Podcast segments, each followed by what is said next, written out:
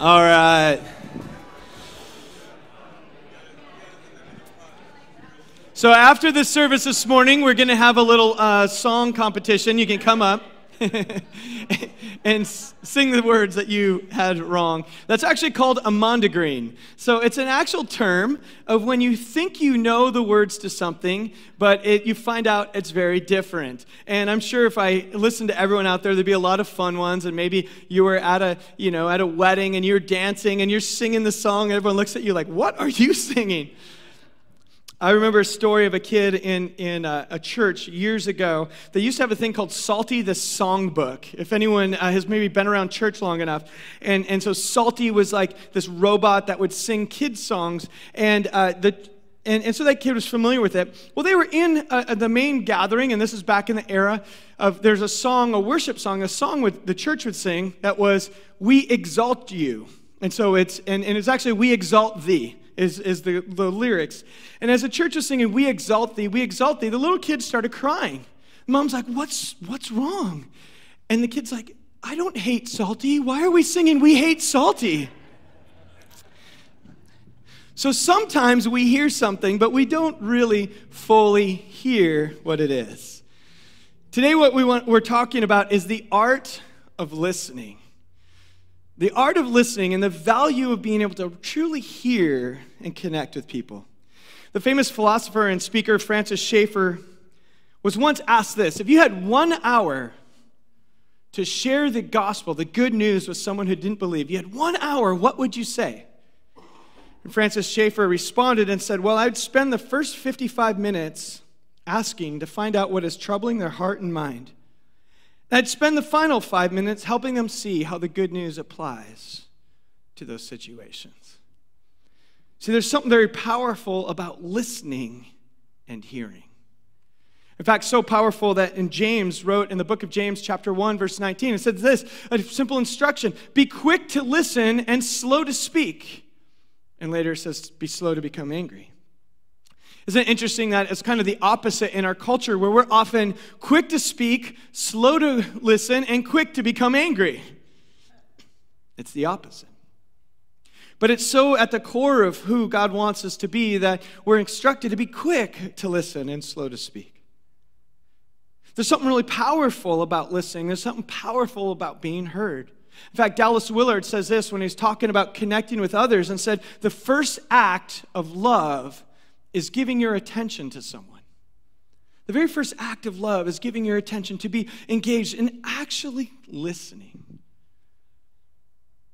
We're in a series now that we call we're calling bless. It's loving like Jesus in everyday life and we're going through this and it's we're taking some really practical steps. And I know for some of you would say, "Well, this is so practical. This is, I want the deep just super deep truths of Scripture. And I want you to know that what we're going through may feel so practical that you might think it's not deep, but this is at the very heart of God. The truth that we're finding and looking at is that how Jesus came and loved and lived among us is perhaps the deepest truth we can find. Of, as Jesus came and demonstrated to us what it was like to be the people of God, what it was like to actually bless others so that they may see God's heart and character and be drawn to Him. That's why we're going through this series. And the whole idea of blessed is that we are called and God has empowered us and put his favor on us that we may then be a blessing to others, ultimately, that they may know Jesus. Now, if you are here today and you do not yet know Jesus, we want you to know our heart for you is that yes, you discover life in Christ. That is why we exist as a church. That's why we're reminding us, uh, our, ourselves of these truths in this sermon series because it is at the core of the heart of God is that people may know Jesus. And it isn't so that our statistics look good, by the way. We're not getting any extra Jesus points for everyone who says, I want to become a follower of Jesus or of Christ. We don't, we don't, it doesn't do anything for us other than it gives us the joy of sharing in the mission that God has called us to live because our lives have been transformed by Jesus. And so we naturally want others to experience the hope and the peace and the joy that we experience. The hope in times when they're tough, the peace that we can experience even when life comes at us with the hard things, and it will, even if you're a Christian. And ultimately, our hope in a future of in the presence of God. We want that for you and your friends and your family. So that's why we're diving in. So today we're looking at the very next piece of this series as we're talking about bless. And yes, it is an acronym. I told you last week. Last week we said we begin with prayer. This week, maybe you figured out what the L is. The L is to listen. So today, what we're looking at is to listen. So we begin with prayer as we didn't want to prepare our hearts. And I hope that many of you took that challenge to heart. And I want to start hearing stories. I want to just tell you really quickly um, there's a friend of mine that I've been uh, started praying for. I was on day two of praying for this friend. On day two, and I got a text message on Tuesday that said, Hey, Ryan, what's up, man? Hey, would you ever want to just go grab a beer and hang out or something? And I was like, on day two? Are you kidding, Lord? this is supposed to take some time. it's amazing what God can do as He stirs and works in hearts of others. And so to, this week, we're going to look at that next thing listen, learning the art of listening. If you think about it, in our culture, how would you rate us as people who listen well? Why do you think it is that we have such trouble listening to others? And, and, and, I'm not just saying, like, oh, yeah, you're, you're in a conversation, but like actually listening. What is it so hard about that? I was thinking about it, and I think uh, even as a teaching team, we were talking about this, and we realized there's a few things. One, we're in a culture that's addicted to hearing ourselves speak. Are we not? Now, part of that, I think, is a defense mechanism. I think, in, in, fact, some would actually say that they talk to fill the silence because they just don't want to get into an awkward situation where they might have to listen. And so it's easier to keep talking. We also are in a culture that values those who are able to control the narrative. Would you agree with that? I mean, just look at the way the news is. There was a time when, if you heard a bunch of facts would, or conflicting things, you might actually turn to the news and see if they sorted through it for you.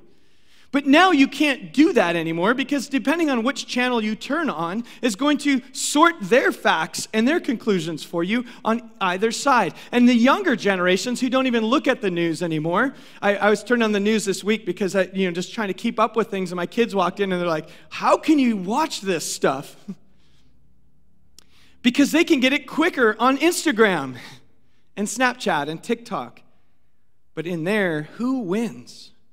Those who speak enough to control the narrative. We're in a culture where that's just the norm. We value that, unfortunately. I was also thinking, what's the other reason we don't listen well? It's frankly because it's harder than talking. It takes way more effort to listen than it does to speak. But I think at the heart of God is we see that God listens to us. One author was talking about listening and said this The greatest problem with communication is that we don't listen to understand. We often listen simply to reply. When we listen with curiosity, we don't just listen with the intent to reply, but we listen for what's behind the words. But we don't do that that much anymore. How often do we listen so that we can reply? We're just waiting to say our piece. Maybe you are like that. Maybe you have friends like that. Maybe you're sitting next to someone who is like that, who you know is just waiting for their chance to come in. And when they listen, it's so they can reply. Well, we want to learn to go deeper than that. So I want to invite you to look in, the, in our Bibles, and we're going to look at Luke chapter 18. We're going to look at two short little stories and accounts of how Jesus listened to others. And on the surface, you might not think it's a big thing, but it's interesting what he does. So in Luke chapter 18, uh, if you are new to Scripture in the New Testament, it's about two thirds of the way through in the book of Luke. We call it the Gospel of Luke or the Good News. And it's uh, from Luke speaking about Jesus. In Luke chapter 18, and in verse 35 through 42, we're going to look at a, a short story of Jesus' interaction with someone. And then after this, we're going to go over to John chapter 5. So Luke 18, verse 35 says this Jesus was approaching Jericho, and a man who was blind was sitting by the road. He was begging. When the blind man heard a crowd going by, he began inquiring what this was. And they told him that Jesus of Nazareth was passing by. So the man began calling out, saying, Jesus, son of David, have mercy on me. And those who led the way were sternly telling him to be quiet. But he kept crying all, out all the more, Son of David, have mercy on me. And Jesus stopped and com- commanded that the man be brought to him. When he came near, Jesus asked him, What do you want me to do for you? He said, Lord, I want to regain my sight. And Jesus said, Regain your sight. Your faith has made you well. Immediately he began regained his sight and began following him, glorifying God. And when all the people saw that, they gave their praise to God. Interesting in that story. Jesus sees a blind man or hears a blind man calling out, Son of David, have mercy on me. He's a blind man, he's a beggar. And he's saying, Have mercy on me, have mercy on me. Jesus stops and brings him to him. And he asks a really bizarre question What do you want me to do for you? Isn't it interesting that he's not like, Okay, you're blind, you're a beggar. I can kind of figure this out. You probably want to see, right? But Jesus actually pauses. He says, What do you want me to do? What is it? It's at your core that you're asking for right now. File save that story. We're going to come back to it. Turn over, if you will, with me to John chapter 5. So, one book later in your Bible. John chapter 5. And in John chapter 5, we have a story of this area called the Pools of Bethesda. And there's these pools right outside of the walls of Jerusalem. And there was a superstition around them. And the superstition was that you would, uh, they were, had some healing power of some sort, and there's a lot of debate about what they were in the time of Christ, but there's something about them that they felt like when the waters were stirred, and however they were stirred, we don't really know, but the, the superstition was, or the belief was that an angel would come and stir the waters, and the first person to get into the water would then be healed which is kind of an amazing thing, wouldn't it be? And, and kind of bizarre if God worked that way, like, okay, let's see who's the fastest to jump in the water. So, but that's how what they believed about this. Now, in John chapter 5, we'll pick up in verse 5. Jesus and his disciples show up at the pools of Bethesda. And it says this Now, a man was there at the pools who'd been ill for 38 years. Jesus, upon seeing this man lying there and knowing that he had already been in that condition for a long time, said to him, Do you want to get well? The sick man answered, said, Sir, I have no one to put me in the pool when the water is stirred up. And when I'm coming down, another person steps in front of me. And Jesus says, Okay, well, get up, pick up your pallet, and walk. And immediately the man became well, picked up his pallet, and began to walk. Again, isn't it interesting what question Jesus asks? He comes and there's a guy who's been sick for 38 years. He's been desperately trying to be healed for a long time, and Jesus knew it. And he looks at him and he asks him this really nice question Do you want to get better?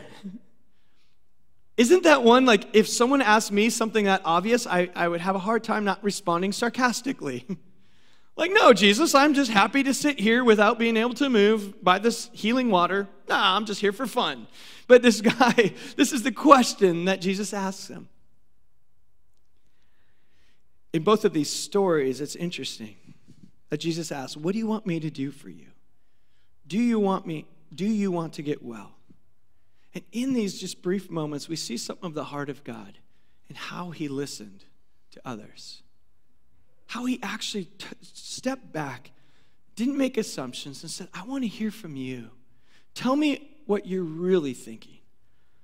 So, before we get into practical for us, how we can be better listeners, let's look at a few things that Jesus did, how Jesus listened to others. I just want to show you a few things.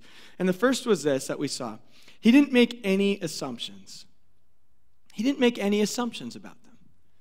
Now, I would make an assumption that if a blind man's on the side of the road saying, Hey, Jesus, have mercy on me, that he probably wants to see. And it turns out I would have been right. But Jesus stops and he says, What is it? When you say you have mercy on me, what, will, what would give you mercy?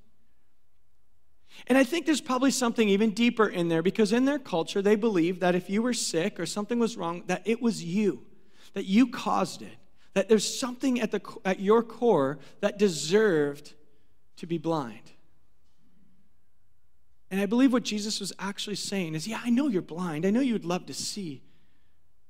But what does mercy look like to you? What are the beliefs in your heart that you have that do you think that God needs mercy because somehow you've wronged him and therefore you're blind? And there may have been a lot more to the story than what Luke tells us about. But he wanted, he said, I'm not going to make assumptions. I want to hear you.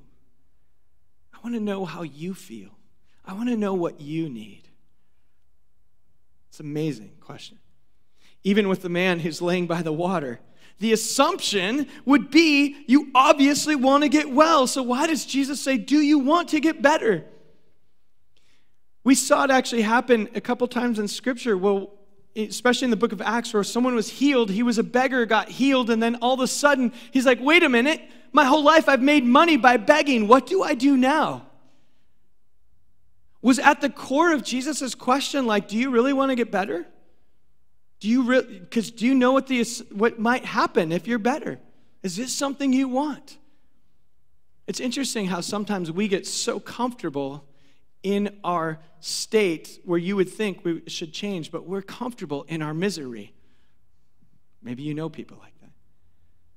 Jesus is asking them, Do you really want? Do you want to step into a new life? Don't make assumptions. We all know what assumptions do, right? There's this word, I'm not going to explain it here, but when we assume what it can do. I read a story this week uh, uh about a, a photojournalist who was uh, covering the wildfires and was told that they were in this small town and, and uh, said, Hey, when you get there on the runway, there'll be a double engine plane. Your pilot will be waiting for you, um, and it'll take you to take your photos. So he gets out to the runway, sees this plane, the pilot's waiting in the double engine plane, hops in, and it says, Okay, I'm here, let's go.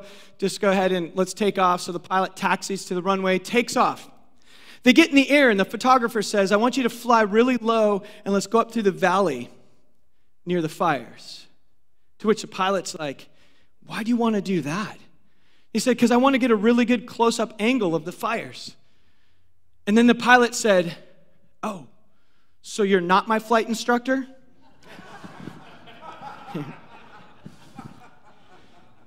Sometimes when we make assumptions, we can get ourselves into trouble.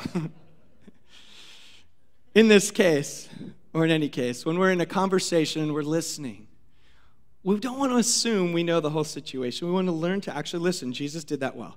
What's the other thing Jesus did? He led them on a journey of self discovery. Notice those questions What do you really want? What's at the core of your beliefs? What's at the core of what you're experiencing? He actually had them express the obvious because it helps you to think through it. When we're in conversations with people, if we were listening like Jesus, we would ask the questions and say, Help, tell me. I don't want to assume anything. Help me understand how you feel. Help me understand what's going on. I just want to hear from you. What is your life like? The next thing we see there is that he validated the person and their situation. He was present. When everyone was telling this blind man, just be quiet, Jesus is coming, quit yelling, be, you're being annoying. What did Jesus do? He said, Hold it, stop, hold it, bring him to me. And he engaged and he focused in and gave his attention.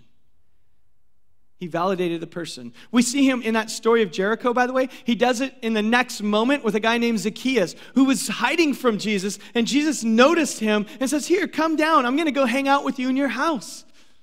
I want to get to know you more. He validated the person, said, You are worthy of my attention. There's something very powerful that happens when we listen to people. I want you to, for a moment, think through the people in your life who you think are good listeners. My guess is they're among your top favorite people to hang out with, are they not? And then how about the opposite? What about the people who you're like, oh, I'm having dinner with that person today? Okay.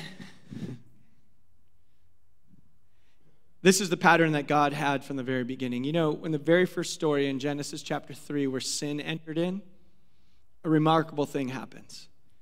Uh, the story is with Adam and Eve, and they sin. They take from a, the fruit of the tree of the knowledge of good and evil, which represents their, their desire to, to make the rules, their desire to say, we trust ourselves and our version of this more than God's. And, and, and all of a sudden, the scripture says they, they realized that they were naked. Now, it, it, they started off with this picture of they're in the garden and they were naked, which is the biblical symbol for being innocent.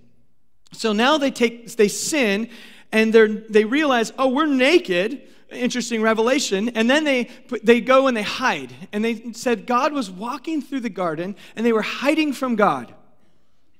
And God asks them a question in Genesis chapter 3, verse 9. He first says, Where are you? to Adam and Eve. Now, the creator of the universe, the all knowing God who knows everything, he knew the answer. But notice what he does he lets them explain their situation. Where are you? To which they said, We heard you and we realized we were naked, so we hid. and God asked them a great question in Genesis chapter 3, verse 11 Who told you that you were naked? It's another amazing question in Scripture. He said, Have you eaten from that tree I told you not to eat from? And then we get into what happens with sin is, is Adam says, That woman who you gave to me, she gave me some fruit to the tree and I ate it. Typical guy, isn't it? Like, uh, uh, woman. and God says, What is it that you have done? Interesting questions. Where are you? How did you know you were naked? What have you done? God knew the answer to all of those, but in that, He was asking them to lean in. He was leading on a, a journey of self discovery and actually really saying, okay, this is what happened. Ah, why did we do that? What led to this? Listening is this powerful thing. The author Karl Menninger says this about listening. Listening is a magnetic and strange thing, it's a creative force. The friends who listen to us are the ones we move towards. When we're listened to, it creates us, it makes us unfold and expand. Isn't that true? When you think of listening as this magnetic force, it, it draws you in. So, hope you're convinced. Yes, listening matters. Jesus listened. So, how do we learn to listen? How can we get better at this? When we're talking about how we bless others, what are some simple things that we can do that will help us to actually learn to listen better? And, and all of these, I believe, are in the heart of God and how He's created us. So, here's a few to think about. One, learning to listen. Don't just listen to speak, listen to understand. So, let's try not to just listen to reply. Now, this could be a marriage seminar right now, couldn't it? It could be a parenting seminar. It could be a seminar on how to be a better boss or a better employee. It could be on how to be a better teacher. But let's listen, not just to speak, but to understand. And this is probably one of the number one things that pops up in marriage. You're just not listening to me. Yes, I am. I heard you say this, this, this. I can repeat it back to you. Well, what does it mean? I don't know, but I can repeat it. Listen to understand. In Proverbs chapter 18, verse 13, it says this He who answers before listening, that is his folly and his shame who answers before listening, it is your folly and your shame. Who are the names that pop in your head right now who are classic answer before they listen people? And if you can't think of anyone, it might be you. Learning to listen, try to understand. A great great phrase. I've heard this from some people here at Seacoast. We have some really good listeners at Seacoast, by the way. I've heard this phrase often from some people in here who say, That must be hard. Help me understand that more. Wow, what a simple response. Help me understand that more. Husbands, write that down. If you don't write anything else down all day, what if we learn to say, Hey, help me understand that more? And then listen to the answer, by the way. So let's don't just listen to speak, listen to understand. Next one is this listen with gospel ears. Okay, I gotta, I wanna admit something to you. I don't, I think this sounds cheesy. I think that sounds cheesy. But I was trying to think of a better way to say that, and I, I didn't come up with a better way. So I wanna just explain what I mean by that. With, with this gospel ears, this is, the gospel is the good news of Jesus. But this is listening with ears who are, are aware of what is the good news. What is the story of God? The story is essentially this God has created the world in perfection, but because of sin, we call it the fall, that things are not as they should be. And Jesus comes to start making right what is broken. So the good news you have creation, you have fall, and you have redemption. And then ultimately, we have a future hope, a restoration. So there's only those four things. But with gospel ears, that's listening for the parts of the story where we see this, this narrative played out. Listening with, uh, we'll get to that one in a minute. Listening with gospel ears is this idea that is, we, we're trying to hear the story of where you see people are explaining the good news. I was with a friend this week, and we were talking about parenting. And he was saying to me, like, yeah, with my kids, there's one kid I screwed up. one of my kids I screwed up. The other ones turned out great, but one of them I messed up. And I was like, oh, that's great, because mine's the opposite. I have one good, no, I'm just kidding. But in there, I was able to just, we kind of dove a little deeper and, like, what do you mean by that? And at the core, there was this, this feeling that, yeah, things just aren't as they should be. It feels like th- this relationship shouldn't be that way, that there should be more peace, there should be more healing in there, but it's not. And so when we're listening with ears where we're able to see, like, oh, yeah. And, and what I told him is, like, you know, this world isn't the way it's meant to be. I believe that God's created the world for us to have peace with one another. That's what our, my Bible says but it's broken. And there's all kinds of things when sin entered in. And so I get what you're experiencing. Man, we see that things just don't you just notice that things just don't feel like they're the way they're meant to be. Something as simple as that, you're able to point out, like, oh, look at that. You're actually explaining the gospel. So we're listening with ears where we're trying to find what are the hurts and joys that you're experiencing? What are the expectations that aren't being met in your life? Where are you looking for hope? These are all things that you'll notice in everyone's story. Hope might be that your kids are all perfect kids with great grades and good jobs and that they'll take care of you when you get older. Is that where our hope is found? So we want to listen with ears for the good news. And then finally, this listen knowing the heart of God for each person. When you're listening to someone, understand that the heart of God for them is for their redemption and good. That our God loves that person more than you ever could. And when we start to develop the heart of God and we're sitting across from someone, even a person you're like, oh, you were so messed up, or you were so difficult, or whatever you're feeling, to know like it's amazing that God's heart for you is breaking.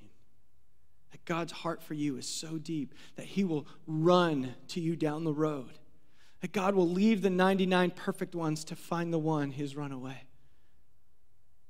And when we start to develop our heart, when we're sitting across from someone, we say, wow, this is God's precious creation, it does something to how you listen. You don't have to be the judge. I just want to tell you right now you don't have to be the judge. God will. You're just there to be present.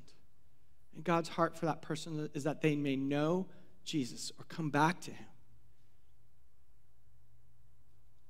Develop that heart for God.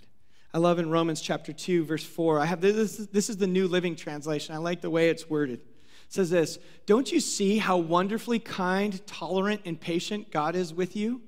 Does this mean nothing to you? Can't you see that His kindness is intended to turn you from your sin?